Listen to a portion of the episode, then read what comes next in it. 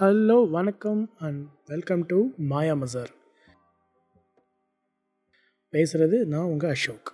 இந்த ஒன்பதாவது எபிசோடில் நம்ம என்ன பேச போகிறோம் அப்படின்னா மூணு வெவ்வேறு விஷயங்களை பற்றி பேச போகிறோம் ஆஸ் யூஷுவல் எப்பயும் போல் ஒரு ஹையர் ஸ்டடீஸ் கண்டென்ட் இருக்குது ரெண்டாவது எல்லோரும் பேசுகிறாங்க இப்போ முடிஞ்ச மலையை பற்றி தத்தளிக்கும் Chennai YouTube YouTube shorts Insta எல்லா சோஷியல் மீடியாலேயும் இந்த மலையை பற்றி பேசிக்கிட்டே இருக்கிறாங்க.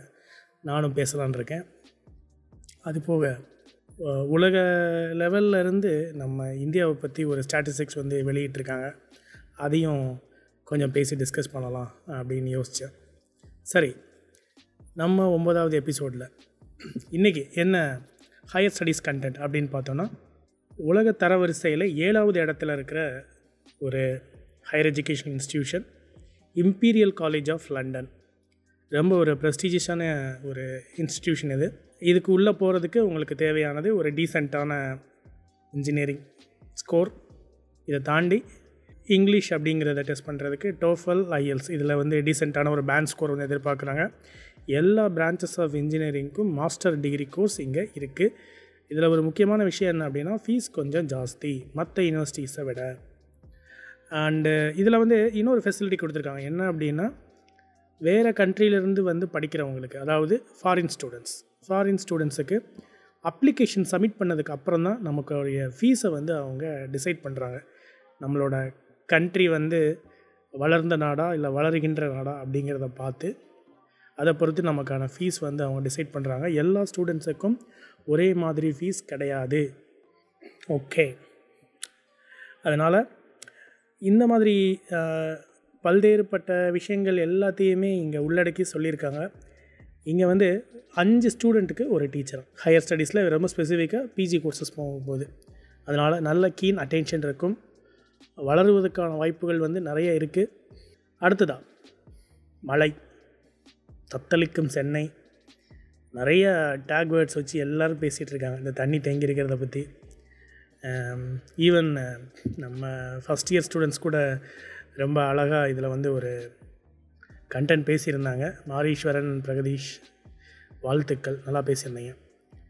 எல்லாருமே வந்து இந்த இடத்துல சொல்கிற விஷயம் என்ன அப்படின்னா அரசியல்வாதியையும் அரசாங்கத்தையும் அரசு அதிகாரிகளையும் தான் குறை சொல்லிக்கிட்டே இருக்காங்க. நம்ம இண்டிவிஜுவலாக அதில் என்னென்ன விஷயங்கள்லாம் பண்ணலை அப்படிங்கிறத பேசுறதுக்கு முன்னாடி இந்த அரசியல்வாதியும் அரசாங்கத்தையும் குறை சொல்லிக்கிட்டே இருக்கோம் இல்லையா? அதில் ஒரு கான்ட்ரவர்ஷியலாக ஒரு விஷயம் நான் வந்து ரீசெண்டாக வந்து ஒரு சோஷியல் மீடியாவில் பார்த்தேன். நெல்லை கண்ணன் அப்படிங்கிற ஒரு நான் சிறந்த பேச்சாளர் அரசியல்வாதியும் கூட அந்த காலத்து மனுஷன் திருநெல்வேலிக்காரர். அவர் வந்து காமராஜரோட லைஃப்பில் நடந்த ஒரு இன்சிடெண்ட்டை வந்து அவர் பேசுகிறார் என்ன அப்படின்னு. திருநெல்வேலியில் ஒரு தேட்டர் திறக்கிறதுக்காக காமராஜரை இன்வைட் பண்ணியிருக்காங்க.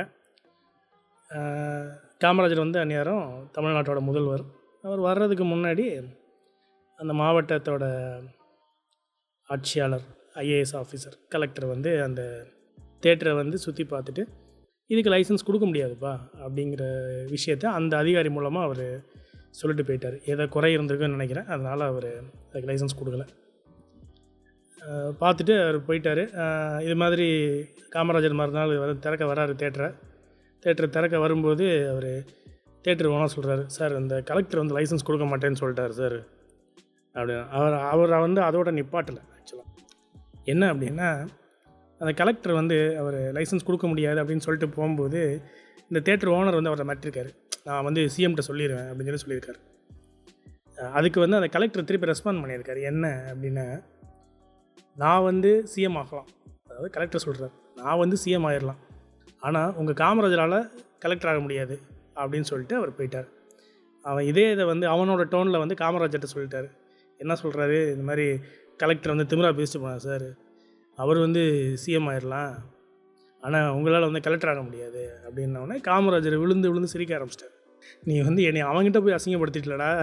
நான் படிக்கலைங்கிறத நீ இன்னும் கொஞ்சம் அந்த இடத்துல எடுத்து காமிக்கிற. என்ன அவன் கரெக்டாக தானே சொல்லியிருக்கான். அப்போது அது வந்து ஒரு மாநிலத்தோட முதல்வராகவே இருந்தாலும் ஒரு கலெக்டர் அப்படிங்கிறது வந்து அந்த இடத்துல அந்த அரசாங்க அதிகாரிக்கான மரியாதையை அந்த அரசியல்வாதி வந்து கொடுத்துருக்காரு. அவர் படிச்சிருக்காரு படிக்கல ரெண்டாவது விஷயம்.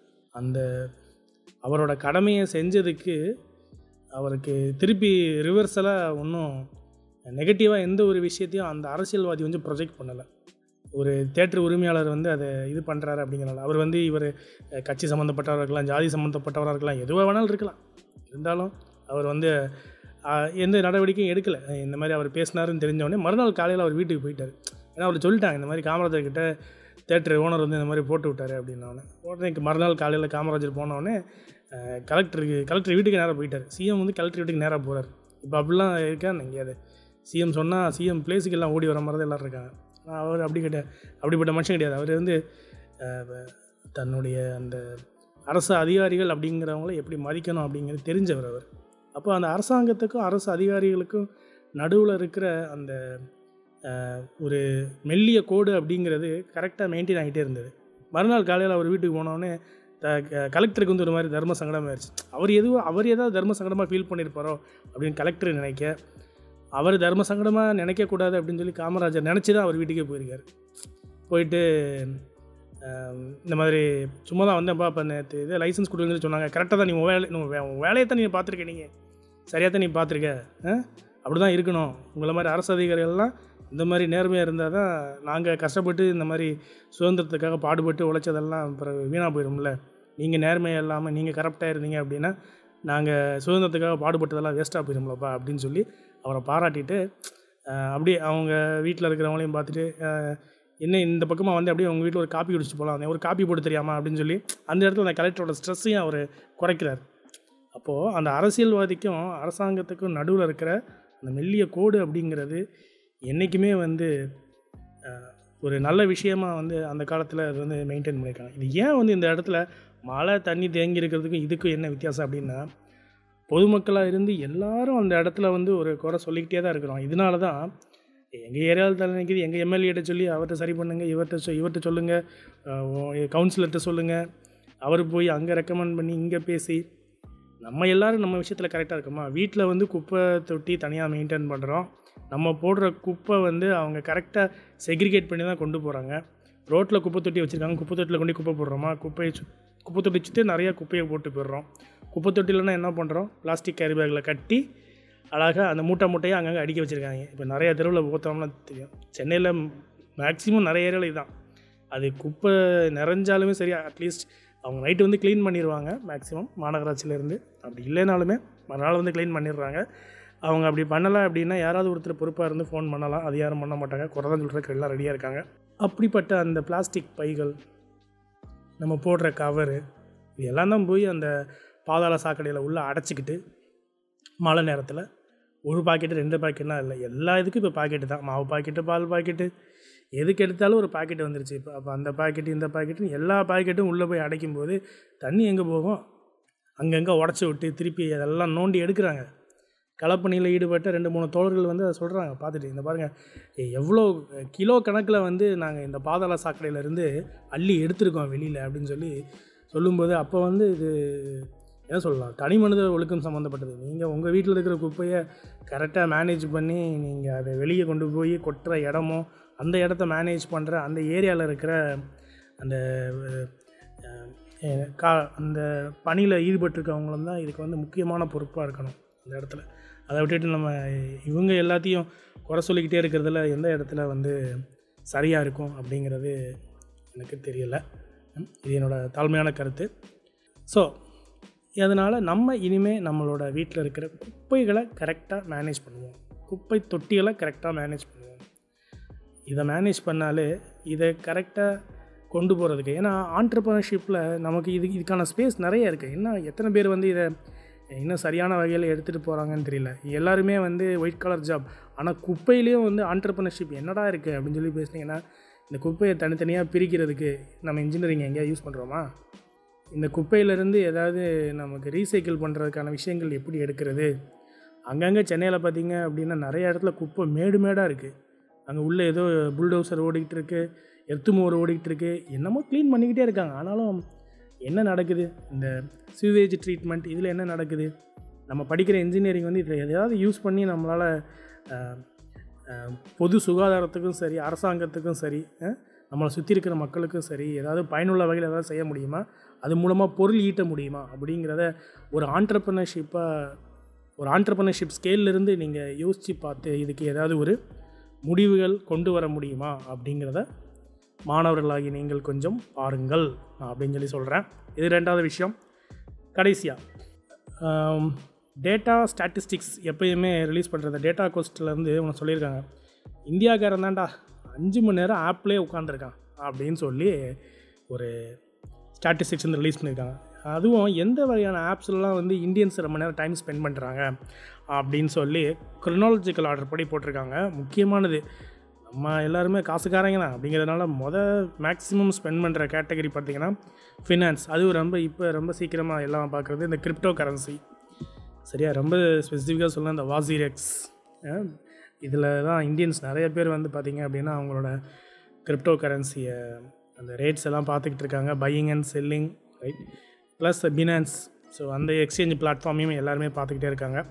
இது ரொம்ப சீரியஸான ஒரு ஃபஸ்ட்டு செக்ஷனாக வந்து சொல்கிறாங்க ரெண்டாவது கேம்ஸ் சொல்லவா வேணும்? கேம்ஸ் என்னதான் வந்து எத்தனை பேர் தூக்கு போட்டு செத்தாலுமே திருப்பி திருப்பி ஆன்லைன் ரம்மி விளாடுங்கன்னு சொல்லி அட்வர்டைஸ்மெண்ட்டு வந்து அதே நியூஸ் சேனலில் தான் போடுறாங்க.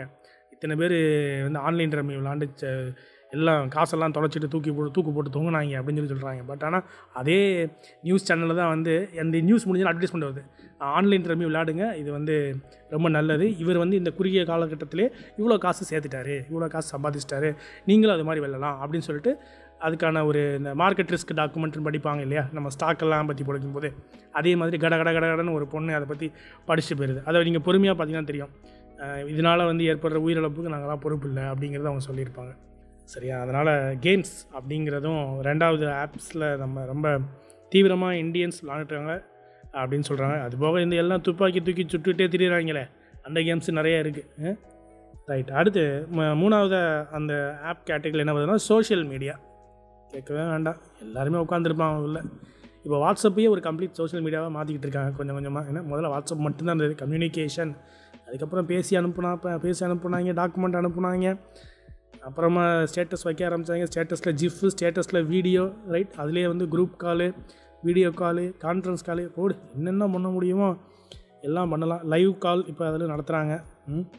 ஃபேஸ்புக் இருக்குது ஆல்ரெடி இன்ஸ்டாகிராம் இதே மாதிரி நிறைய சோஷியல் மீடியா ஆப்ஸ் அவர் ட்ரம்ப் வேறு அவர் வந்து கோவப்பட்டு அவர் வேறு ரெண்டு மூணு சோஷியல் மீடியா ஆப்ஸ் எல்லாம் வேறு அவர் வேறு டிசைன் பண்ணி வச்சுருக்காராம்.